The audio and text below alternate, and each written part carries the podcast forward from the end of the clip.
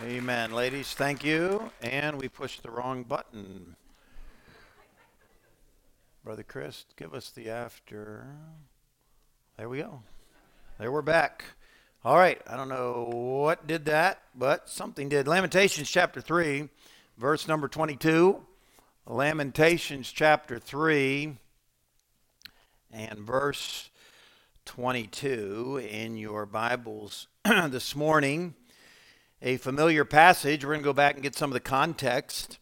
There's a lot of verses in the Bible that we hear, that we know sometimes, those of us who've been saved for a while, but we kind of lose the context sometimes of those verses, and, uh, and they're usually even greater uh, truths there when we put them into their context and then apply them to our lives today. And by the way, the purpose of the scripture is to be applied to our lives today. Amen. Well, I'll tell you what, I, I try as a pastor, don't know that I'm always successful, but my goal is to, uh, when I preach, to give you truth that will help you Monday, Tuesday, Wednesday, Thursday, Friday, Saturday, and Sunday. it's not just to come in and, and try to give some flowery speech that uh, everybody walks out and says, "Well, it was nice." I don't have a I don't have a clue what he said, but it, it sounded kind of nice. But um, so that's not the purpose of preaching. But let me let's take a look here. Lamentations chapter 3. And by the way, it follows the book of Jeremiah, Isaiah, Jeremiah, Lamentations, and will note in a moment, written by the prophet Jeremiah. But look what he says here in verse 22. He says, It is of the Lord's mercies that we are not consumed, because his compassions fail not. They are new every morning. Great is thy faithfulness. And let's pray. Lord, we come to you today. I pray now that you would meet with us. I pray your Holy Spirit would give us the truth, the help, the encouragement that we need. I pray if there's anybody here that does not know you as their Savior, that today would be the day of their salvation. And Lord, I pray that for those who are saved, that you would help us this morning in the ways that we need help and encouragement and even conviction, Lord. And we'll thank you for it, for we ask in your name. Amen. the book of Lamentations, as I just mentioned, was written by the prophet Jeremiah. It's only five chapters. It's a relatively short book in the Old Testament, particularly compared to Jeremiah, which was 52 chapters, is 52 chapters long. But the word, reason it is named Lamentations, you think about Lamentations, you think about lamenting. He is literally, the prophet Jeremiah is literally lamenting the fall of the nation of Israel, particularly the southern kingdom. The northern kingdom had fallen before this, but the southern kingdom of Judah and particularly the city of Jerusalem. And it was the very captivity that he had warned about in his prophecies in the book of Jeremiah, which is a really a collection of Jeremiah's prophecies, Jeremiah's sermons to the people of Israel, saying, "Hey, change your ways or you're going to be paying a very big price." And finally, after generation after generation of the children of Israel turning their backs on God, uh, turning to their idols, refusing to repent of their sin, finally, God's day of judgment came. And we're talking this morning about God's mercy, about his compassion. But, folks, let me make the, the point, too, in, in, in passing here, that God does not uh, put up with us forever. I'm talking about our sin, our disobedience, even his own children. Some of you parents, many of you here are parents, you've raised kids or you have kids you're raising, and you know how it is. You say, Look, I, I told you to stop that, now I want you to stop it. Amen? And you give them a warning. And then you warn them again and then you warn them again, and then you warn them again. And finally, what happens? Eventually, they cross that point of no return. Amen. And then the warnings stop and the judgment falls. Amen. And so that's exactly what happened uh, here with Israel. And they, this is the beginning here of 70 years of being captives of the army of Nebuchadnezzar, the Babylonians. And historically, this is a known, it's, it's proven well, as secular history records it. The Babylonians came. They took the city. They took many of the Jews back to the Israelites, back to uh, Babylon. And it was a captivity of the children of Israel that lasted for 70 years. Now, it is in the midst of this dark day that Jeremiah is writing this book entitled Lamentations. He is lamenting the fact that this judgment had come. Though he had prophesied it, he still didn't like it. And he was still uh, mourning what had taken place. And look back up to verse number one of chapter three. Verse number one, look what he says here, Lamentations chapter three. He says, I am the man that hath seen affliction by the rod of his wrath.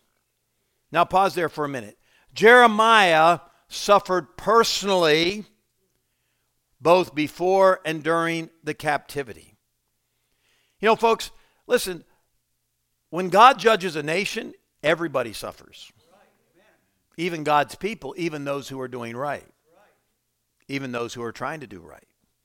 And that's why we need to be praying and living uh, a life that is pleasing to God so that we maintain, as uh, could be said, the salt uh, that will withhold God's hand of judgment.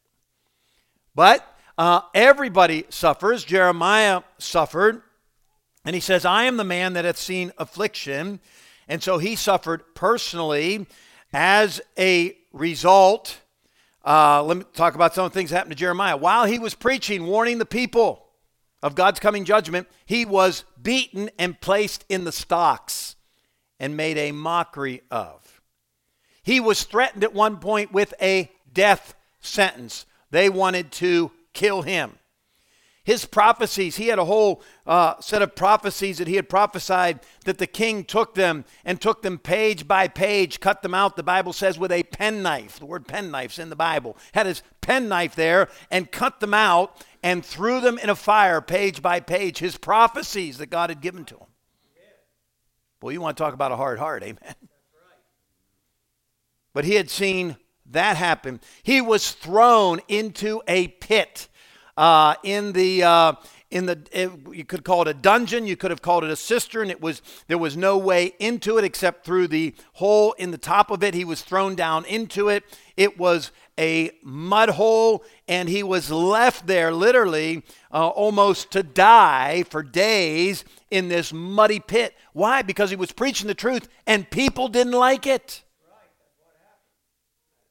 Folks now sometimes uh, a lot of times people don't want to hear the truth. You ever try to tell somebody something you know is just as true as true can be, and they don't want to hear it? They want to believe the lies. They want to go and keep going in the direction they're going, thinking that nothing bad's going to happen. But Jeremiah was punished. He had gone through some things uh, because some some very difficult things because he was doing right. And again, in a fallen world, doing right is not always rewarded. In Jeremiah's case, doing right can lead to persecution. And let me just say this this morning in many places in the world today, Christians are being severely persecuted for their faith. I was reading a story on a website called Voices of the Martyrs and uh, of a 14 year old boy this was this happened in 2008, but his mother was just giving recently the interview. But 2008, a boy living in Iraq had just received, but he has a, a family that identified as Christian. And uh, he had just received a new cell phone, and he, he took that cell phone and went across the street uh, to his friend's house. And when he was uh, going across the street, three men or several men pulled up in a car and uh, stopped him and asked him, Are you a Christian? 14 years old, young people. Are you a Christian? He said yes. They pulled out a gun and killed him on the spot. That was in 2008. His mother just giving this story about how she continues to miss her son. Every day they had to move because they were afraid. That's in Iraq. They were living in Iraq at the time. Folks, I'm telling you, you know, and sometimes young people, you know what? Let me ask you this, young people. Think about this. You who are 13, 14, 15 years old. Let me ask you a question. If that had been you, what would your answer have been? Are you a Christian? Now, in America, people may mock you for your Christianity, but I don't know of anybody whose life is being put at risk simply because they're identifying as a Christian. And folks, if we won't, let me tell you this young people, if you will not stand for Christ in your public schools, and you will not stand and not be ashamed of the fact that you are a Christian when your friends want to do wrong and others around you are trying to get you to do wrong, say, No, I can't do that. I'm a Christian. If you're ashamed to say that, I promise you this you would have never stood the test in Iraq today. You would have never stood the test in other countries today Iran, China, other countries, North Korea, where Christians are literally severely being persecuted when they are trying to do right. So we've got this idea that if I do right, then everything's supposed to be hunky dory. Now, I'm thankful when God blesses. And, folks, let me tell you something. Life here in America, because of our religious liberty, because we were founded as a Christian nation, and only because of that, only because of our Christian heritage, we have liberties that we enjoy today that, that, look, it is hunky dory in America today. Compared to what other Christians woke up to this morning around the world. And we can be thankful for that, and we ought to live out our faith here, and we ought to be that much more faithful because God has given us that opportunity. And by the way, it's not because of anything that we have done that we ended up being born in America and not in one of these countries where a dictator rules. I understand America has a lot of problems, but I'm telling you this it is the freest, best nation in the world in which to live. And I'll tell you this too. I'm not going into politics this morning much, but I'll tell you this this move towards socialism is a move towards communism, and it doesn't work, and it will destroy this country if we go down that path.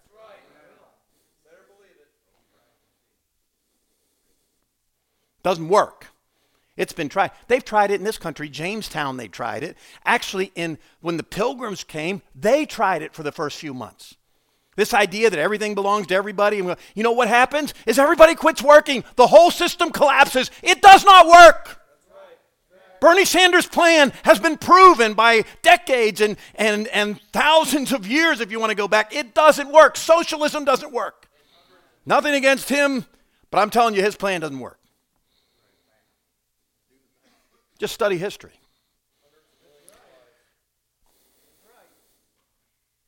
But we've been blessed. Thank God for it. Whether we can hang on to it or not, I don't know. But I'm saying this back to the message doing right, he still suffered. You say, Pastor, I'm trying to do right and I'm still having problems. Yes, because we live in a fallen world. Jeremiah suffered. Look at it, verse number two. He hath led me and brought me into darkness, but not into light. He's writing here about his problems. Surely against me is he turned, talking about God. He turneth his hand against me all the day. My flesh and my skin hath he made old. He hath broken my bones. He hath builded against me, encompassed me with gall and travail. He hath set me in dark places as they that be dead of old. Skip down to verse 17. And thou hast removed my soul far off from peace. I forget prosperity. He said, Man, I didn't, I didn't, it, it wasn't even a thought in my mind about prosperity. You know what he was trying to do? He was just trying to make it through every day. And you know what? Sometimes life comes, you know, our own situation, it may not be as bad as somebody else's, but you know, our situation that we're dealing with, it's still bad for us when we're going through it. Amen. And sometimes we think, you know, I'm not trying to be prosperous. I just want to survive. Amen. I just want to be able to pay the bills for a month.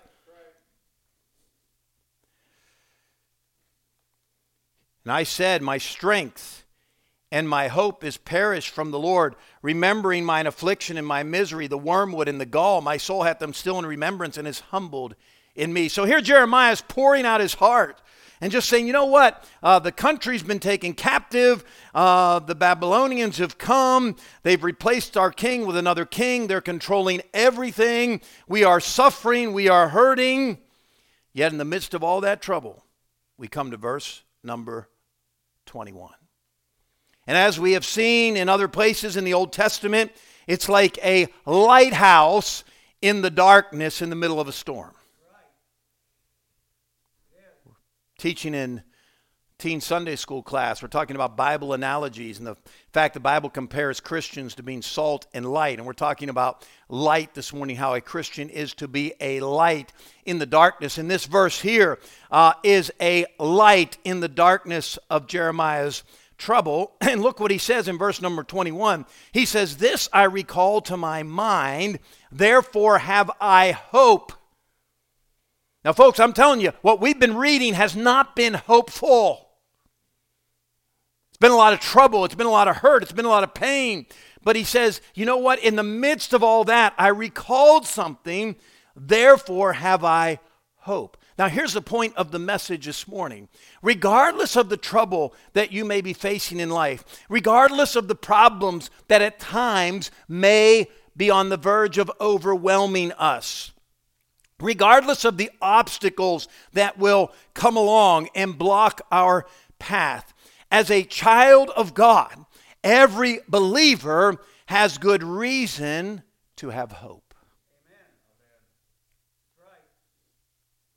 Let's consider the passage verse by verse here. He says, This I recall to mind. Again, this is Jeremiah's trouble. In the midst of his trouble, he recalls a truth. I recall it to mind.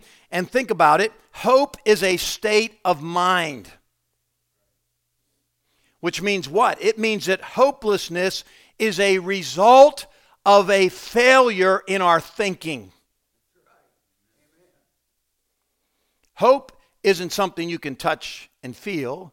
It's just out there. I have hope. I have hope that things are going to get better. There may be no evidence here, but I just have some hope that things are going to. So, hope is a state of mind. Hopelessness, on the other hand, is a state of mind as well. It's like there's no hope, there's no chance, there's no point, there's no reason. But I'm telling you what, when you come to a place of hopelessness, you're in trouble. You're in trouble. It's a bad place to get to. But my point is, it is a state of mind and Jeremiah writes, he says, This I recall to mind. He says, Something came to my mind. He says, In the midst of all this trouble, something I needed to remember, something I needed to recall. And by the way, this is why an encouraging word to a person who is discouraged is so important. This is why, as believers, coming alongside another believer who's going through a difficult time and lifting them up and reaching out to them. And folks, can I tell you something? In a church family, there's always people who, just like our own personal families, there's always somebody who's having trouble. You know, it's a blessed day when you wake up and you can't think of anybody who's close to you that's having a big problem. You know, you go over and you mark that day on the calendar because there's not going to be, the older you get, there's not going to be that many of those. And the same thing's true in a church family. And even among us here today, there are those in this room today who have lost close loved ones who've passed on in the last month, two months, gone through big problems, maybe big health troubles, big health scares, different issues going on, and other heartaches and heartbreaks that I'll promise you that I don't even know about as a pastor have been experienced by people in this room, undoubtedly. That's why it's so important that we be an encouragement and try to uplift folks to try to help them in their trial, in their trouble that we may not even know they are going through, that we can help them to recall a very important truth that Jeremiah is going to identify here for us. Look what he says. Here's the truth he's recalling, the truth that's giving him hope. Look at verse number 22. It is of the Lord's mercies that we are not consumed because his compassions fail not. So, first of all, he recalls that if it were not for the mercy of God, he would have been consumed. Now, that word consumed means to be completely destroyed. And let's face it, the devil wants to consume us. He wants to consume our thoughts. He wants to discourage us. He wants us to come to a place of hopelessness, but he wants to consume our lives if we let him. 1 Peter 5 8 says, Be sober, be vigilant, because your adversary, the devil, as a roaring lion, walketh about, seeking whom he may devour. Ooh, devour. That, That sounds like a consuming word. He wants to devour us. In Jeremiah's case, he wanted to consume him with persecution. But in our case, maybe he wants to consume us with temptation. I'm telling you what, the old devil paints up sin to make it look real pretty. Boy, young people, he says, "Hey, come over here. This is where the fun is. It's where the the uh, the the music is. It's where the drugs are. It's where the partying is. It's where all of the illicit sex is. That's what you want." You know what he's doing? He's laying a trap for you. What he wants to do is consume you. It could be temptation. It could be, and by the way, it's not just young people who get tempted. It's older people, it's middle aged people who can get tempted. Middle aged people, you know what? Those of us out working in the world and out around, you know what? The devil wants to consume us. He wants to destroy our marriages. He wants to try to convince us, I owe it to myself to take this little fling sexually. God help us, amen. He wants to destroy us. Got to be on our guard all the time. He makes everything he, makes everything on the other side of the fence look like it's so wonderful. He wants to consume us with temptation or discouragement or troubles or heartbreak. He wants to overwhelm our body, soul, and spirit. But because of God's mercy, Jeremiah writes, we don't have to be consumed.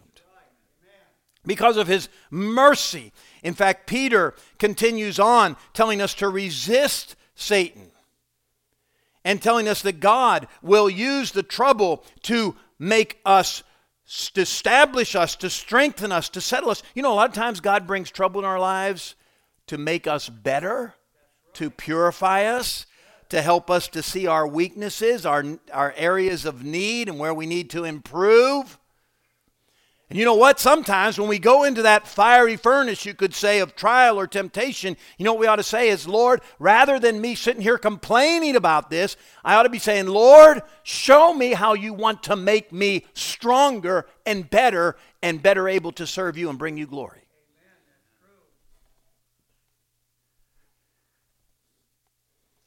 Peter understood the very same thing that Jeremiah understood that God in heaven, by his mercy, wants to come to the rescue of his children.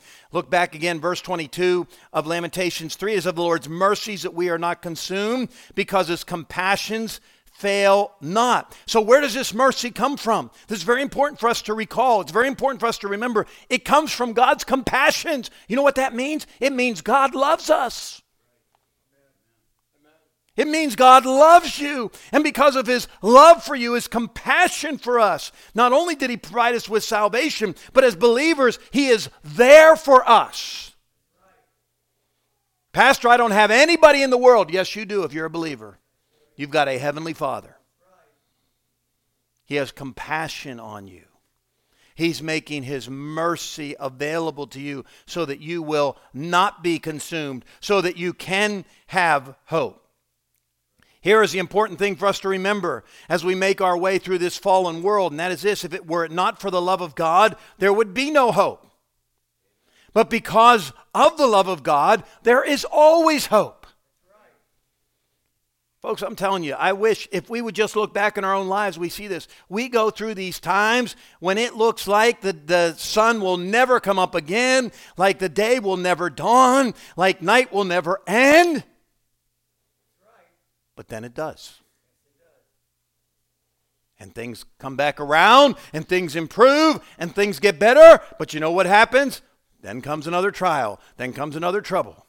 But God help us to look back and to say, you know what? I recall the last time God brought me through this. And I didn't know how He was going to do it, and I didn't know how God was going to make it happen, but He's done it before. I believe He can do it again. In its most basic and greatest manifestation, it was because of God's love for mankind that He devised a plan of salvation whereby He could extend mercy to anyone who will receive it. And if you're here this morning and you've never accepted Christ as your Savior and you've never placed your faith in Jesus alone, not the church, not your works, not anybody else on this earth, but placed your faith in Christ alone for salvation, that is the mercy God has extended to you. And by the way, that's the only mercy that will save a soul from hell. And if you've never received that, then you need to do so today.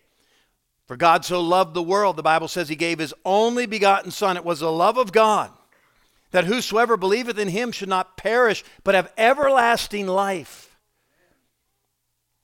But the point I want to make beyond that, even this morning, is this the mercy of God that He has extended to the believer extends far beyond our salvation. Look at verse number 23. They are new, Lamentations 3:23, talking about the mercies of God. They are new every morning. Great is thy faithfulness. Now, follow me this morning. If the prophet Jeremiah could find hope in his desperate situation, then you and I can find hope in our situation. Amen. You know, if asked, I presume that every one of us here could come up with a long list of grievances. Anybody here, if you had a chance, you say, you know what? I've got a few grievances. Amen. I've got some things that I'm not happy about. Pastor, you may not believe this, but things, there's some things in my life that are not what I hoped they would be. There are some things that have not worked out like I thought they would. There are some times and some ways I have been offended by others. There are some disappointments in my life. There are some heartaches and heartbreaks. There are some aches and some pains and some illnesses. But, folks, here's the truth Despite all of that, and all of that is true, I'm not contesting any of that this morning. In fact, I would contest if you told me you didn't have a long list of grievances. If every neighbor you ever had just was, was the perfect neighbor, and every boss and every company you ever worked for treated you with res, total respect and, and, and, and did everything just like you thought it should be, and every school teacher gave you exactly the grade that you thought you had earned. And every parent told you exactly what you wanted to hear every time you wanted to hear something. And every brother and sister had always treated you kindly. And if every other believer in the world, and not eh, all that eh, ever since you've been saved, not one believer had ever said or done anything to you that ever offended you in any way, shape, or form, including the pastor. If you were to tell me that this morning, I would tell you, you have lost your mind. Amen. it ain't happened like that. Folks, that's heaven. And this just for your information, is not heaven yet. We have a long list of grievances.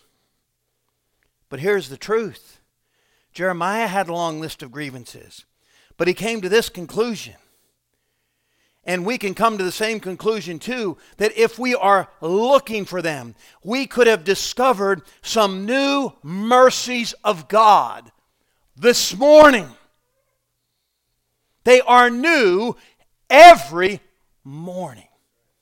You know what that means? That means on February 23rd, 2020, there were some new mercies of God this morning. Now, there's one obvious one, and that is 50 degrees outside. Amen. That is, and the sun shining, not pouring down rain at 50 degrees. That's tomorrow, amen. But look, folks, there are, Jeremiah says, there are new mercies every morning. Folks, I'm saying this had we looked for it, and maybe you did, and if you did, thank God for it. But I'm saying this is true. If you had looked for it, you could have found some new reasons to be thankful this morning. You could have found some new reason to rejoice today. You could have discovered some new reasons to be hopeful. His mercies are new every morning because of God's mercy, which is precipitated by His compassion, His love, the dawning. Here's the point the dawning of every day brings new reasons to have hope. Say, Pastor, I'm hopeless. The situation's hopeless. This is hopeless this morning. This problem's hopeless. I can't fix this. Look, I, am not going to argue about those things. I'm not going to tell you that there aren't some things that are not right in your life and some problems that you don't have the answers to. But I'm telling you this, I will tell you this there is some reason to have hope this morning.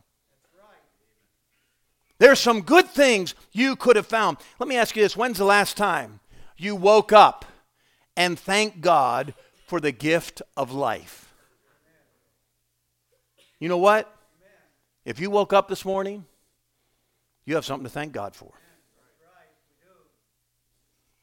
When's the last time you thank God for giving you another day?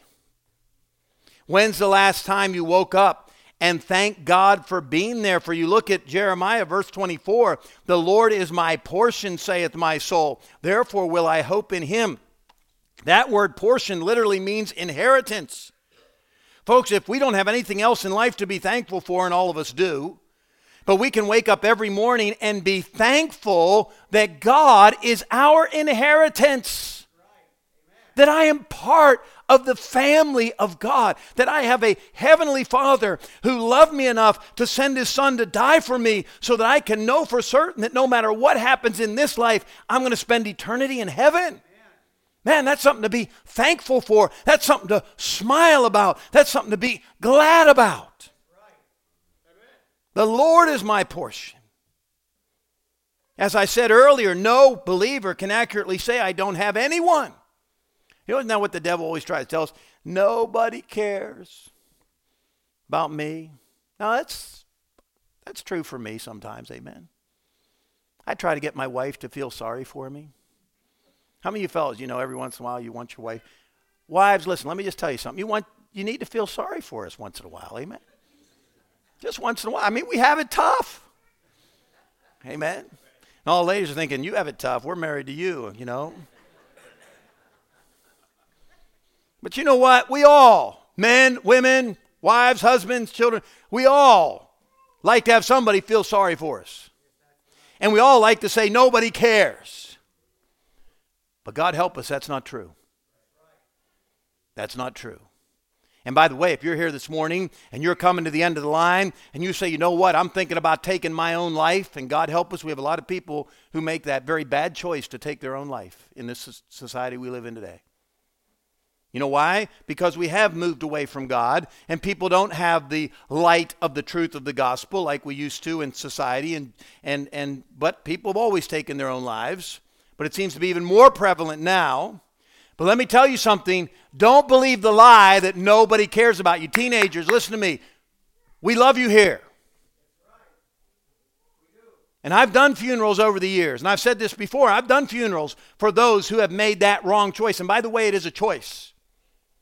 And by the way, if anybody had known the person was going to make that choice, they would have intervened to stop it. Amen? But they've made that choice. Nobody cares. And then I go and I do their funerals, and people line up long lines to come by and pay their condolences. People come to the funerals and pack out the funeral house. And I'm thinking to myself the whole time, nobody cared. They stopped their whole day, their whole schedule to come to your funeral, but you died thinking nobody cared. What is my point? My point is that is not true. That is a lie of the devil. Don't believe it. If you need help, get help. All you got to do is say, Pastor, I need to talk to you. Or find a Sunday school teacher. Find a, you ladies, find, uh, go to my wife, talk to her. But there is help available. And by the way, you know what? It's not just people who have obvious troubles that make that wrong choice. So I would be foolish just to assume that because I think everybody in here is doing okay, I don't know who's doing okay and who's not in here.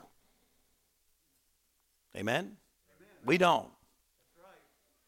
That's why we need to pray for each other. But I'm telling you this don't let, you know what? Don't let your pride get in front of you getting help if you need help. Folks, you know it's an amazing thing. People get sick, physically sick, and they go out here to the doctor. They go to the hospital. They go to the emergency room. And nobody says to them, Man, I just can't. Why would you go? I can't believe that you've got a physical illness. That is just, man, that is just unbelievable. Nobody says that. We're like, man, if you're sick, you need to get out there. But you know what? When it comes to things going on in our mind sometimes, we're like, I don't want anybody to know. I don't want anybody to know I have problems. Folks, we all have problems. Amen. We've all got troubles. We all go through times of, uh, not some worse than others, but we all go through times where we need some help. And sometimes you need to reach out and don't be too proud to get help.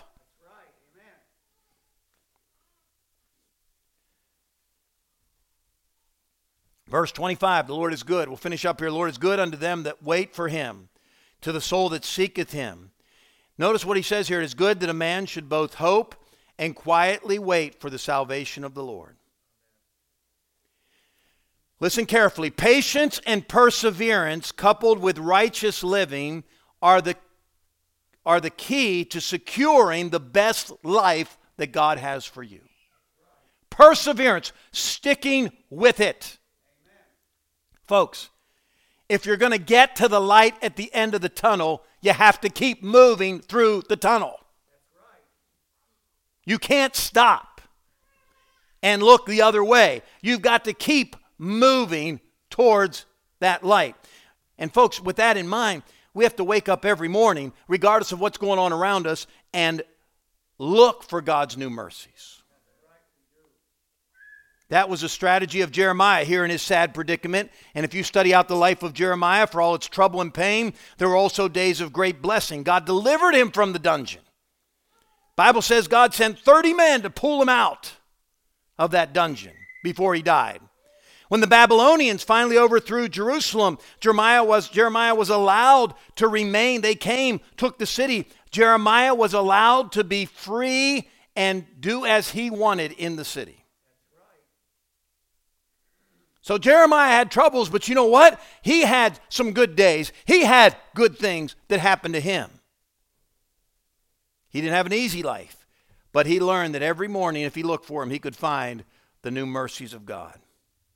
By the way, I think that's how Job made it through his trial. The strategy of Joseph as a slave for 17 years in Egypt. You know what I think it was? His mercies are new every morning.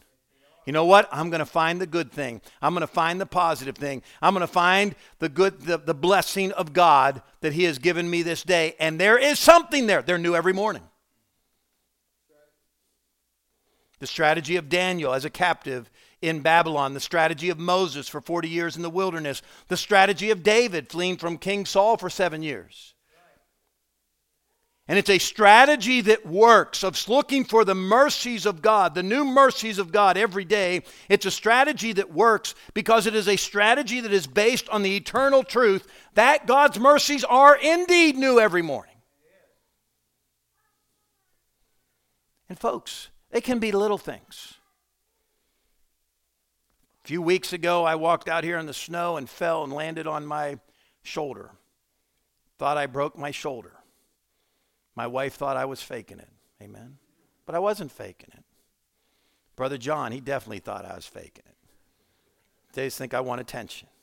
They didn't see it. I mean, I I went out, it just snowed like an inch at one Thursday night, and I went out and I said to myself, I had to go to the parking lot over here, the other side, to get my truck.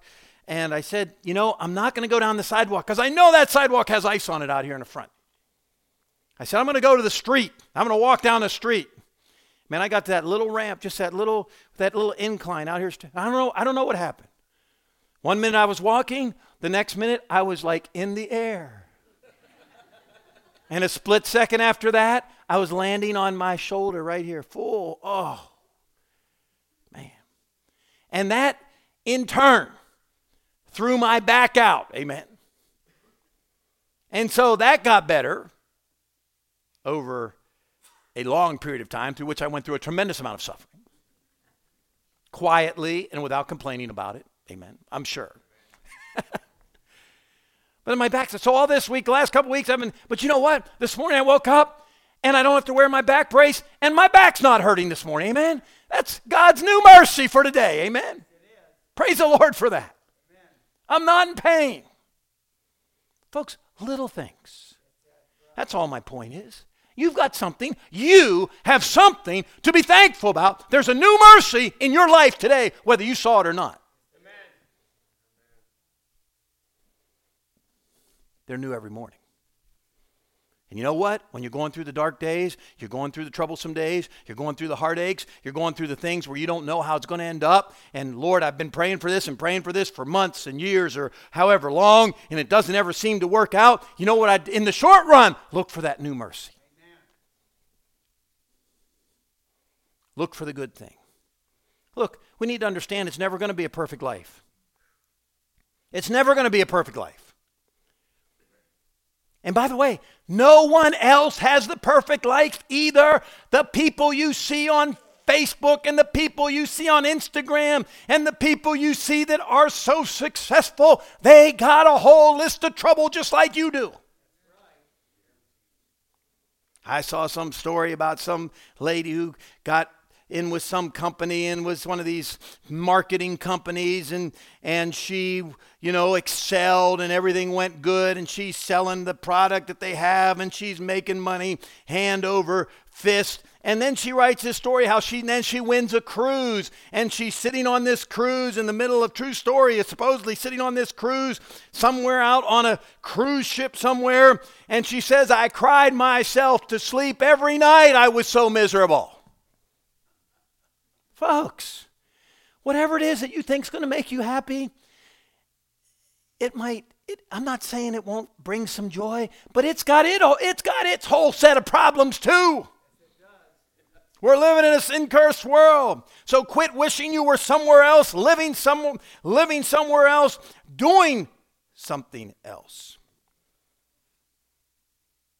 Say, well, I wish I had their life. No, you don't. I wish I lived over there. No, they got trouble too. I wish I had their job. I wish I was doing that. No, it's got its problems. Quit wishing for all that and embrace the mercies that God has custom made for you and for me. Don't be guilty of missing the mercies of God. Don't be guilty of going through life and never laying claim to your inheritance as a believer. Don't be guilty of living as those who have no hope. Look for his mercies. They are new every morning. Let's have heads bowed, eyes closed.